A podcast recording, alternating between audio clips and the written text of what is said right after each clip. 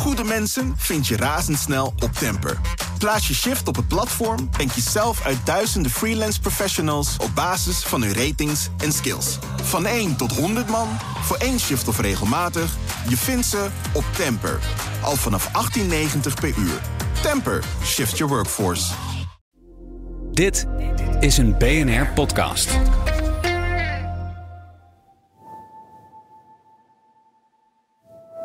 Migratie is een moeilijk vraagstuk.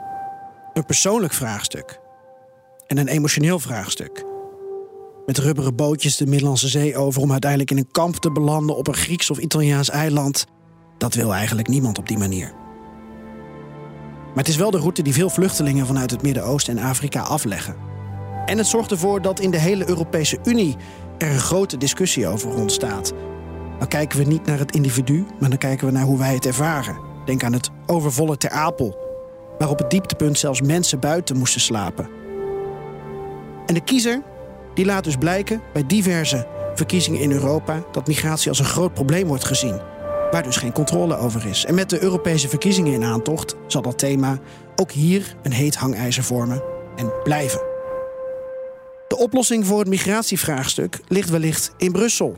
Maar hoe ga je dat doen met 27 verschillende lidstaten die ook allemaal hun eigen afwegingen maken en hun eigen belangen hebben?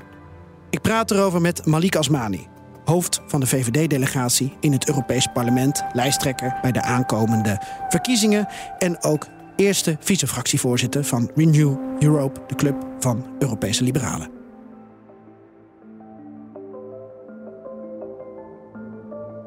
Tot 2019 zat u in de Nederlandse Tweede Kamer. Nu bent u vijf jaar actief in Brussel en Straatsburg. Wat is eigenlijk het grootste verschil als u of in Den Haag of in Brussel praat over migratie? Een van de belangrijkste redenen om naar Europa te gaan was het onderwerp migratie. Want ik was inderdaad ook de migratiewoordvoerder in de Tweede Kamer.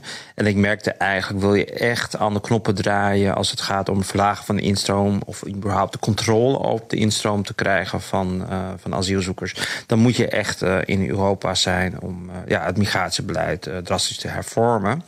Dus ja, daar heb ik de afgelopen jaren heb ik daar natuurlijk veel aan gewerkt. Aan verschillende wetsvoorstellen. Uh, achter de schermen, voor de schermen.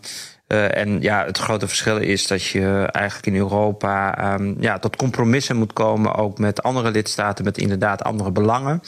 Uh, om uiteindelijk te komen tot een, uh, ja, aan, aan, een groot pakket aan wetgeving om ervoor te zorgen dat we weer controle krijgen op, uh, op onze migratie. Natuurlijk is het een vraagstuk wat ook altijd, en dat is ook in Nederland zo, met enige emotie wordt beleefd. En dat, ja, dat zie je eigenlijk ook wel weer terug in het, in het Europese parlement, waar ik de onderhandelingen heb gedaan.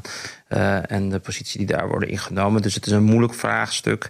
Uh, maar uh, ja, het is uh, ons tot nu wel gelukt om met een heel fundamenteel hervormingspakket te komen, waardoor we weer grip krijgen op migratie. Was u in Den Haag ook meer bezig met emotie en retoriek en in Brussel meer met inhoud, of is dat de zwart-wit? Nee, dat is zwart-wit. Want ik heb juist zelf in uh, voorstellen gedaan die uh, destijds wel controversieel werden ontvangen, ook met emotie werden ontvangen door de Kamer. Uh, dat was het voorstel van in maart 2015, waar ik heel erg duidelijk heb aangegeven dat ik vind dat er afspraken moeten worden gemaakt met veilige landen buiten de Europese Unie.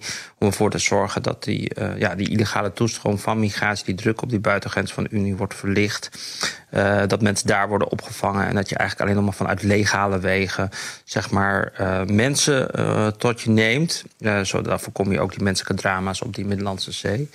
Nou, daar is uh, uiteindelijk ook wel de Turkije-deal uit voortgevloeid. En vervolgens ja, zijn we op dit moment nog steeds bezig met afspraken. Tunesië, Egypte, waar de commissie nu druk mee bezig. Maar in combinatie eigenlijk met een hervorming ook eigenlijk van het migratie. Dat je echt aan die buitengrens van de Europese Unie, als mensen dan nog aan die buitengrens van de Unie komen, dat je daar de selectie doet van wat kansrijk is, wat in aanmerking zou kunnen komen voor een vluchtelingenstatus. En zij die vanwege economische reden helemaal geen kans maken. En dat je hem daar dan zeg maar ook ophoudt.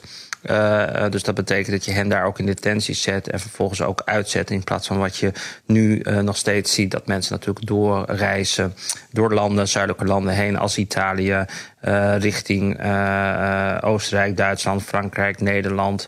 en vervolgens ja, eigenlijk in het westelijke deel van Europa terechtkomen. terwijl je al bijvoorbeeld weet dat deze mensen niet in aanmerking komen voor asiel. Ik hoor graag zo van u hoe u kijkt naar eh, het migratiepact dat uh, vlak voor de kerst is gesloten. En dat voor mijn gevoel best onzichtbaar is geweest in Nederland en in het Nederlandse debat over migratie. Maar eerst kunt u um, ons eens meenemen in uw agenda. Want ook nu heeft u een stemming gehad. Waar bent u zoal mee bezig op dit moment?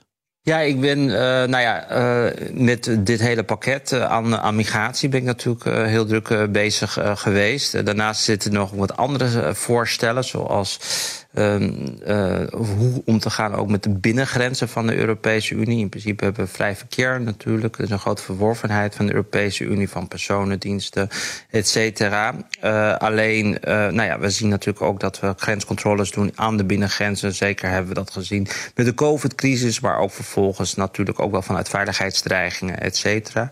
Dus ik ben met nieuwe voorstellen aan de slag gegaan om er ook voor te zorgen dat het bijvoorbeeld makkelijker wordt voor Nederland als je iemand zonder verblijfspapieren van Duitsland uh, richting Nederland over de grens komt. Uh, of over de Belgische grens komen, dat je hen staande kan houden en vervolgens ook feitelijk meteen kan overdragen aan de Belgische autoriteiten of aan de Duitse autoriteiten.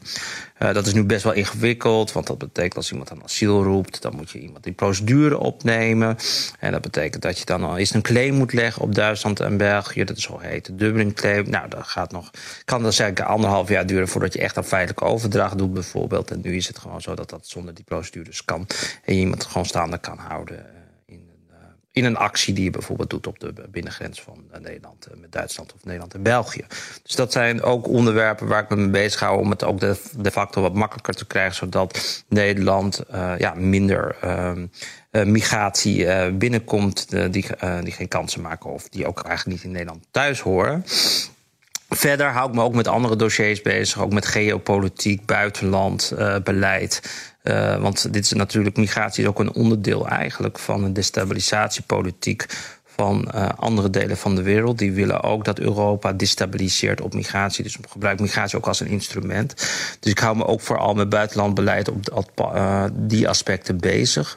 Naast veiligheidsvraagstukken die ik ook uh, hier doe. Zo ben ik bijvoorbeeld ook hoofdrapporteur geweest. Dus hoofdonderhandeling namens het hele Europese parlement als het gaat om de zogeheten Joint Investigations Teams. En dat zijn onderzoeksteams voor grote, zware grensoverschrijdende criminaliteit. Maar we kennen die JITS ook van de MH17 bijvoorbeeld. Of uh, voor uh, nou ja, de daden die de Russen nu op dit moment plegen in Oekraïne, ook tegen de mensheid. Ook daar zitten onderzoeksteams in om al zaken klaar te krijgen voor uh, bijvoorbeeld voor het internationale strafhof.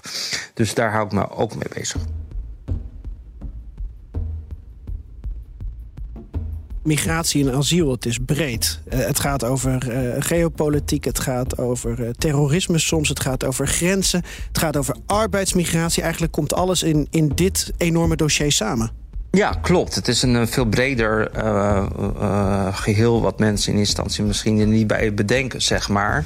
Dus het is een veel breder geheel dan, dan, dan alleen maar SEC dat er iemand uh, binnenkomt uh, die mogelijk uh, nou, aan de slag wil economisch of er daadwerkelijk iemand is die, die vluchteling is. Het is je ziet ook dat migratiestromen op gang worden gebracht door autocratische landen om eigenlijk Europa daarmee te destabiliseren. Juist omdat er altijd verdeeldheid was in Europa ook om te gaan uh, met uh, migratie. Nou, dit pact, uh, waar ik mee aan de slag ben geweest, zorgt ook voor dat we als Europa meer gezamenlijk verantwoordelijkheid voelen voor die migratie. En dat niet bijvoorbeeld alleen maar zuidelijke lidstaten als een land als Italië er alleen voor staat. En ik denk dat dat het belangrijkste is wat ook dit pact bijvoorbeeld biedt. Los van het feit dat het ook ervoor zorgt dat de instroom naar hoge verwachtingen omlaag gaat. En dat je echt die selectie ook doet aan de buitengrens. Het klinkt vrij historisch hoe uh, jullie tot een overeenstemming uh, zijn gekomen wat betreft dit asiel- en migratiepact. Een interview in het Financiële Dagblad met Eurocommissaris voor Binnenlandse Zaken Johansson geeft een aardig inkijkje. Want daarin staat ook toen dat pact aan de vooravond van, van kerst afgelopen december werd gesloten. Toen is becijferd dat men 55 keer bijeen is gekomen. Dan hebben we het over vertegenwoordigers van de commissie, van de EU-landen, van het parlement. Uh, zij geeft ook aan, toen zij begon als eurocommissaris, was ze eerst lang bezig met het verkrijgen van vertrouwen tussen lidstaten onderling.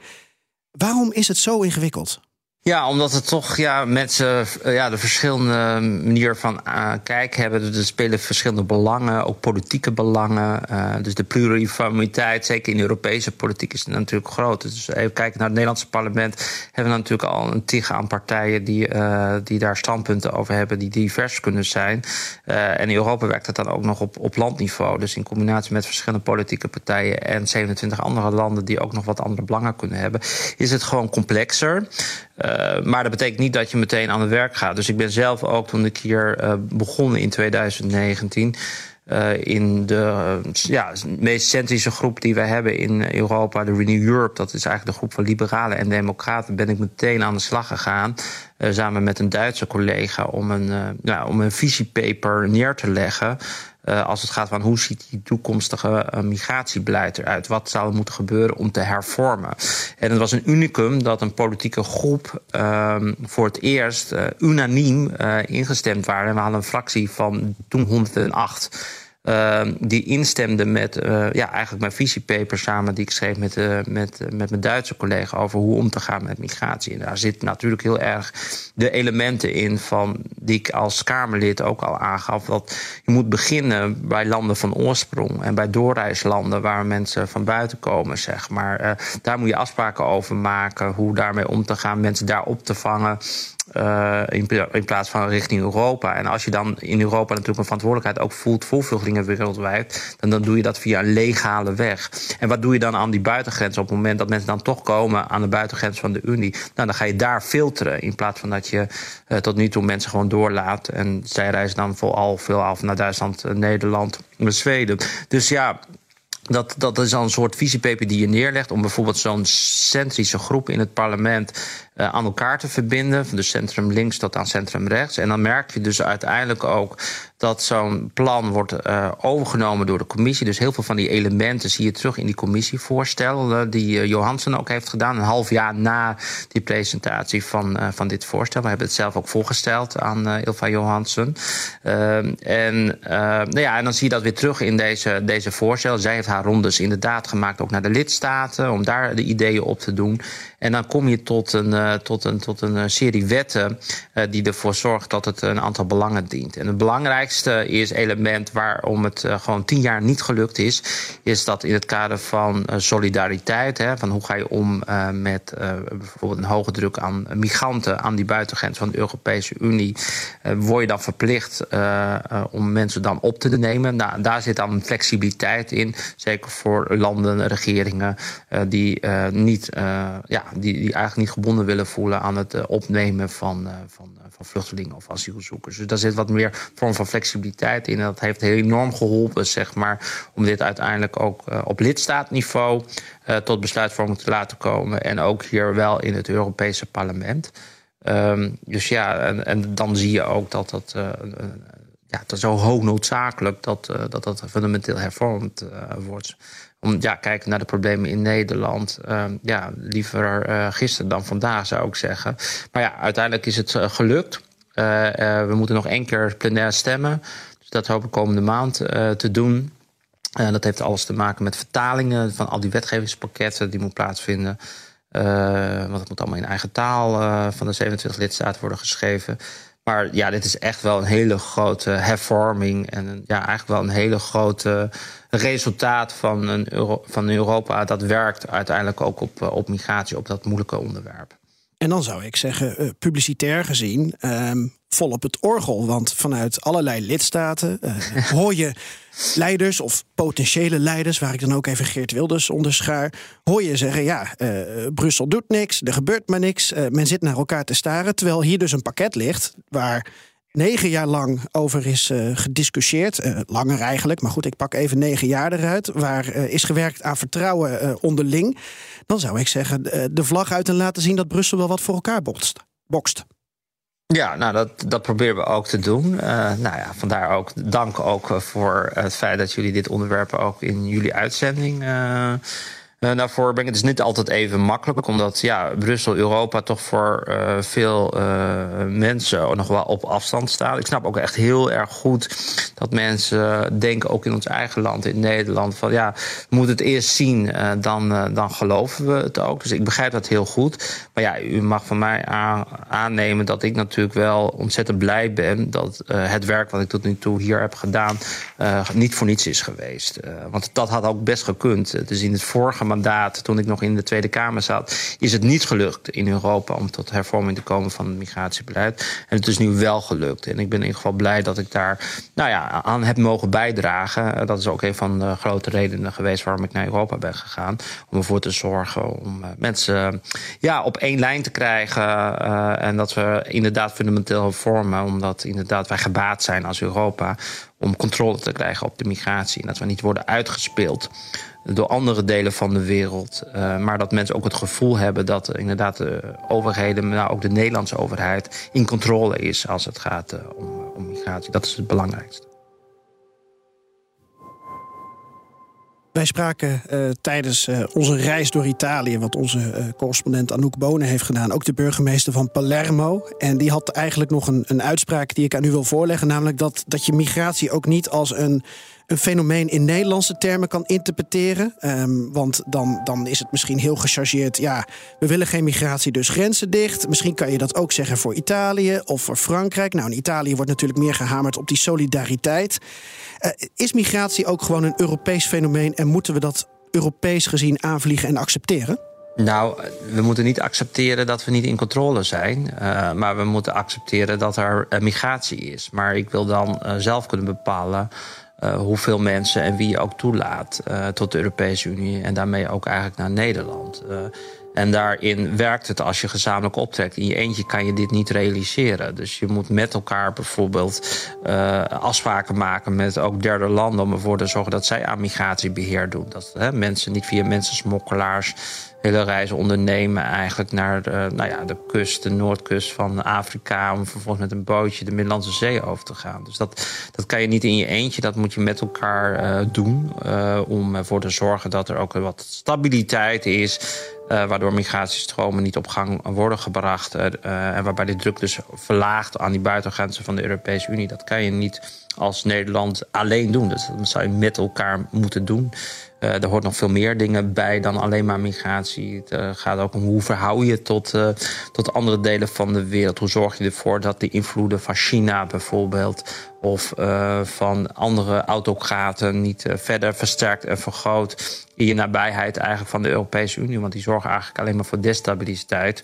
En dat zorgt eigenlijk alleen maar voor, ja, voor het feit dat je, dat je economie ook naar beneden gaat, et cetera. Dus je moet heel erg breder aanvliegen naar de desbetreffende landen. En ervoor te zorgen dat mensen vooral een nabij, nabijheid van.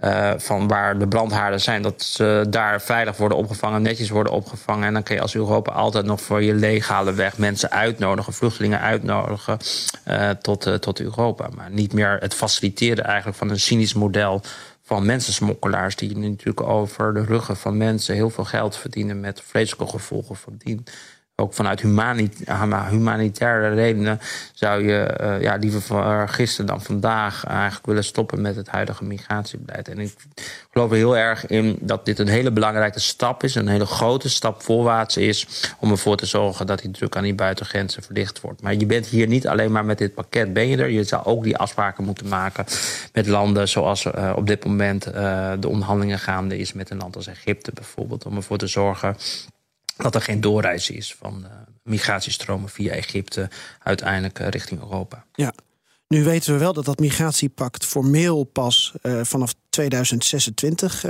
echt in werking gaat treden. Want dan hebben we die flitsprocedure aan de Europese buitengrenzen om te kijken met wat voor mensen hebben we te maken. Wie wil hier naar binnen komen?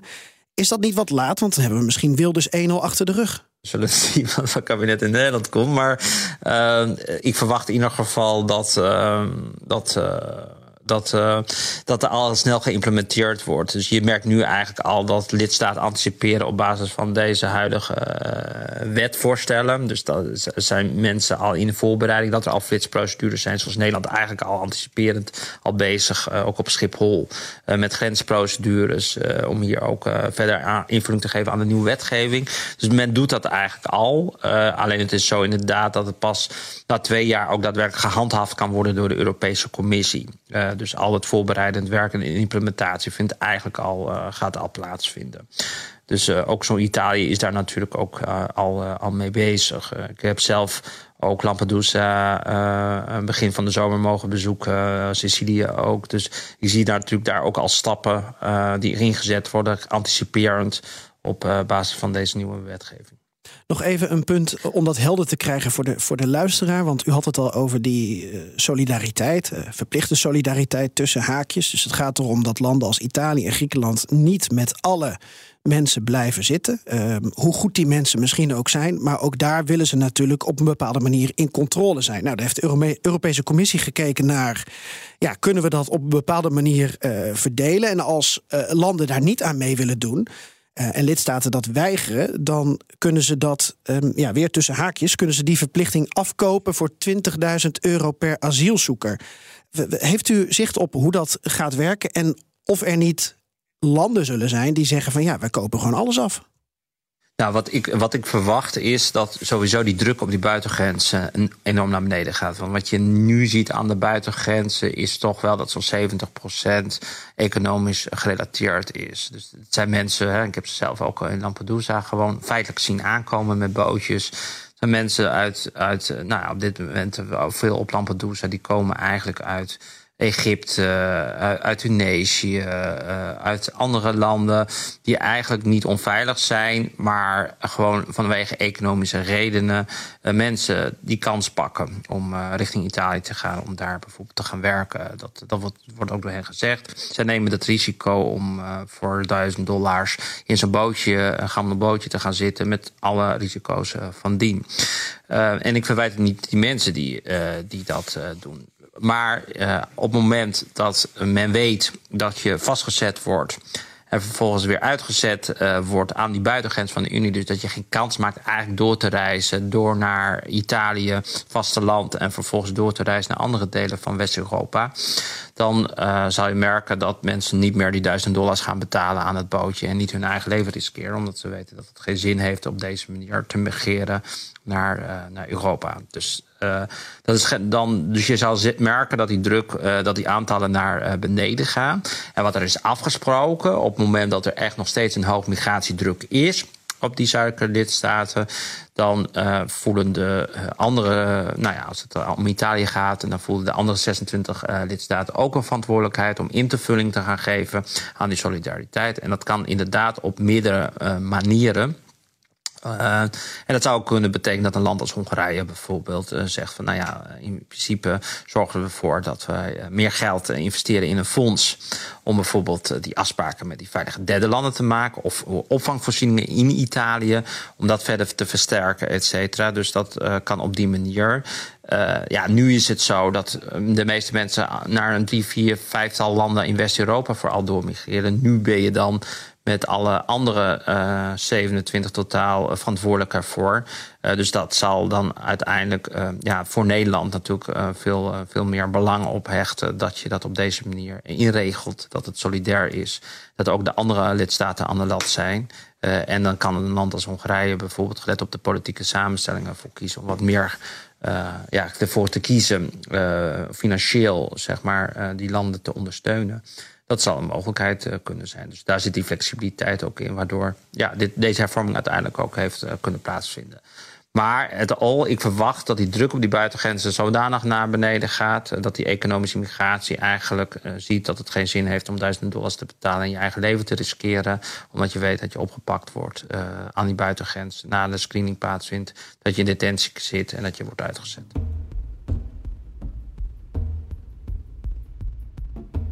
We krijgen Europese verkiezingen. Hoe anders wordt uw verhaal dan uh, van de partijen aan de uh, rechtere flank, die uh, soms in wat extremere taal aangeven dat ze iets wel of niet willen? Ja, ik, ik, ik, ben iemand die graag naar oplossingen zoekt voor problemen en daar ook mee aan de slag gaat. Uh, en nou ja, tot nu toe ben ik daar ook aan de slag mee gegaan. En ik denk dat ik ook een resultaat kan laten zien. Uh, en ik snap echt wel dat mensen het gevoel hebben van ja, eerst zien dan geloven. Dat snap ik echt heel goed. Ik zeg ook, we zijn er nog niet helemaal hè, met alleen dit uh, pakket. Want dit zegt iets meer over de interne huishouding uh, van migratie. Dus we hebben daarnaast dus ook nodig gewoon afspraken met derde landen.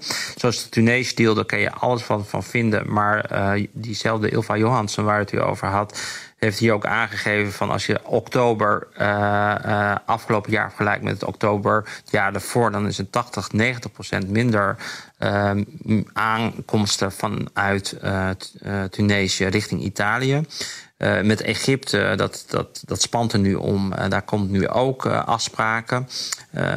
mevrouw van der Leyen, Ursula van der Leyen, is in Mauritanië geweest. ook richting Canarische eilanden zag je heel veel bootjes wegtrekken naar naar de Canarische eilanden vanaf Mauritanië. Ook daarin zijn nu afspraken gemaakt om te voorkomen dat die bootjes van het vasteland afgaan. En ik denk dat je dat nodig hebt om uiteindelijk ervoor te zorgen dat je een veel meer gereguleerde uh, migratiebeleid krijgt. Dus wij voelen ja altijd een verantwoordelijkheid, ook als Europa, als het gaat om vluchtelingen wereldwijd. Dat wil je via een legale weg doen. Dus je wil dan vluchtelingen uitnodigen, al dan niet tijdelijk om in Europa op te vangen. En als het om economische migratie gaat, dat is echt een andere soort migratie. Dat moet je niet willen vermengen. En daar kan je dan op een gegeven moment natuurlijk anders naar gaan kijken van ja, hoe je ook daar fundamentele hervormingen op hebt. Dat, uh, dat je mensen ook toelaat op basis van arbeidsmigratie. Uh, maar dan bepaal jij de aantallen wie, met welke kwalificaties uh, je mensen al dan niet tijdelijk op je arbeidsmarkt brengt. Nou ja, daar gaat het uiteindelijk om. Het gaat om grip op migratie, controle op de aantallen wie je toelaat. Het verschilt ook nog per lidstaat als het gaat om aantallen uh, uh, migratie wat men nodig heeft. Dat heeft dus voor Duitsland altijd in instantie altijd de reden geweest van, nou ja, we hebben veel mensen op de arbeidsmigratie, uh, arbeidsmarkt nodig, dus we hebben eigenlijk niet zo'n groot probleem met dat hele migratievraagstuk. En we schaffen das, de bekende, bekende woorden. Nou, het was duidelijk dat het we schaffen het niet. Dat dat eigenlijk de uitkomst was. Uh, want ja, in de end wil je gewoon controle hebben op de aantallen en wie je toelaat. We hebben ook veel Oekraïners momenteel in de Europese Unie. Door de oorlog die Rusland in Oekraïne nog steeds voert. Uh, we hebben in Europa een tijdelijke uh, beschermingsrichtlijn voor vluchtelingen. Die is op dit moment verlengd tot en met 4 maart 2025. Betekent dat Oekraïners in Nederland, in Italië, waar dan ook, kunnen, kunnen wonen, kunnen werken. Uh, een leven tijdelijk in ieder geval kunnen, kunnen hebben en opbouwen. Wat, is uw verwachting um, van wat er gebeurt met uh, de honderdduizenden, eigenlijk miljoenen Oekraïners in, in Europa? En hoe zet u zich daar tijdens die verkiezingen voor in? Ja, nou, zien. Ik bedoel, als het gaat om Oekraïne, uh, dat is onze eigen regio. Dat is op Europa, Europees continent. En daar uh, woedt gewoon een grote oorlog. We zijn gewoon in een oorlog in Europa. Dus dat betekent dat je een verantwoordelijkheid uh, hebt als Europa om Oekraïnse vluchtelingen ook op te nemen. nou, in principe kon men ook vrij inreizen al. Dus dat is een type andere migratie dan eigenlijk uh, wat je bijvoorbeeld vanuit uh, uit Afrika zag. Uh, inderdaad, er is een tijdelijke beschermingsstatus, wat inderdaad nu verlengd is. maar ze konden eigenlijk al vrij reizen, visavrij reizen richting de Europese Unie. Ja, wat je, wat je daarin ziet is dat ja, mensen toch wel vanuit Oekraïne al wel snel op meedoen in de samenleving en op die arbeidsmarkt. Uh, maar ja, ik ken in principe de Oekraïnse bevolking ook. Ik heb ze zelfs, um, zijn uh, de partij van Zelensky is ook lid uh, van de Europese Liberale Partij. en het zijn ook mensen die uiteindelijk heel graag zo snel mogelijk hun land weer willen opbouwen. En nog steeds bezig zijn om een land te versterken om de, deze strijd ook te winnen. Dus ja, ik, ik, hier heb je een verantwoordelijkheid in, uh, ook als Europa op dit moment, om, uh, om die veilige haven te bieden. Maar ik maak me daar ook minder zorgen om als het gaat om bijvoorbeeld terugkeer van Oekraïners na verloop van tijd, wanneer de oorlog er, er, niet meer is. Maar dat is kristalbol kijken natuurlijk, hoe lang die oorlog ook duurt. maar ze hebben al onze steun onze solidariteit daarin ook, in ook nodig. Dat is onze verantwoordelijkheid. Ja, en het lastige is, er wordt uh, zo nu en dan gesproken over, nou, West-Oekraïne is veilig, kunnen daar dan niet uh, mensen naar terug? Volgens mij zitten daar twee uh, problematische elementen aan. Eén, um, de definitie van, van wat is veilig. en in Nederland hebben we gewoon een, een kleurensysteem. Hè, en, dan, en dan kwalificeren we heel Oekraïne als, als code rood. Dus we maken daar geen onderscheid in. En twee, je hebt natuurlijk eh, te maken met, met uh, Oekraïners die naar Europa komen, maar die niet in alle Europese landen ook geregistreerd zijn. Dus dan kan iemand zeggen: Ja, ik kom uit Oost-Oekraïne. Nou, doe dan maar uh, je best om te bewijzen dat die uit West-Oekraïne komt en dat je die vrouw met kinderen gaat terugsturen. Dus daar zitten volgens mij ook heel veel haken en ogen aan wat we gaan doen als die tijdelijke uh, beschermingsrichtlijn dan verdwijnt. Ja, daar zitten zeker haken en ogen aan. En het is ook een beetje langer termijn uh, uh, vraagstuk, uh, schat ik zo in. Het is wel zo, we zijn daar ook met de 27 landen voor verantwoordelijk. En niet alleen maar een paar landen zoals Nederland. Ik denk dat het overgrote deel van de Oekraïne op dit moment in Polen woonachtig zijn. Ehm, maar inderdaad, we moeten daarop toezien. En op het moment dat het land in oorlog is, hebben zij al onze steun en solidariteit nodig om deze tijd ook te winnen. Want die oorlog is niet alleen een oorlog uh, richting Oekraïne. Die oorlog is van een autocraat uh, die oorlog voert met een liberale vrije Westen. Daarmee ook met Europa op ons eigen continent. Daarom is het ook zo van belang, uh, want Rusland gebruikt migratie ook als destabilisatiepolitiek, als instrument. Ook bijvoorbeeld richting Finland, Finse grens, of via Wit-Rusland Wit heeft men het ook geprobeerd. dus daar zitten ook raakvlakken in als het gaat om migratie, destabilisatiepolitiek Rusland. En wij moeten ja, uh, Oekraïne in alle, alle, alle mogelijkheden die we hebben uh, steunen in deze strijd, want zij voeren ook onze strijd. Dank Malik Asmani, fractievoorzitter van VVD in het Europees Parlement. En eerste vice-fractievoorzitter ook op dit moment van eh, Renew Europe. Ja, eigenlijk tijdelijk voorzitter, hè, moet ik zeggen. Ja ik, ja, ik ben nu officieel weer vice, eerste vice-fractievoorzitter. Oh ja. Maar dat komt eigenlijk wat gezegd op meer dat ik uh, de web ben. En dat betekent dat ik uh, probeer alle kikkers in de kruiwagen te houden als het gaat om, nou ja, om stemmingen en renew. En ik vervang inderdaad de voorzitter vaak. Ja.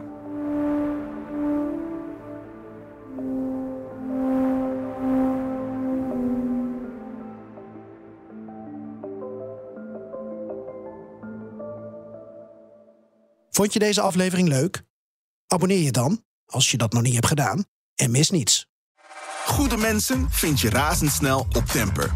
Plaats je shift op het platform en kies zelf uit duizenden freelance professionals op basis van hun ratings en skills. Van 1 tot 100 man, voor één shift of regelmatig, je vindt ze op Temper. Al vanaf 18,90 per uur. Temper, shift your workforce.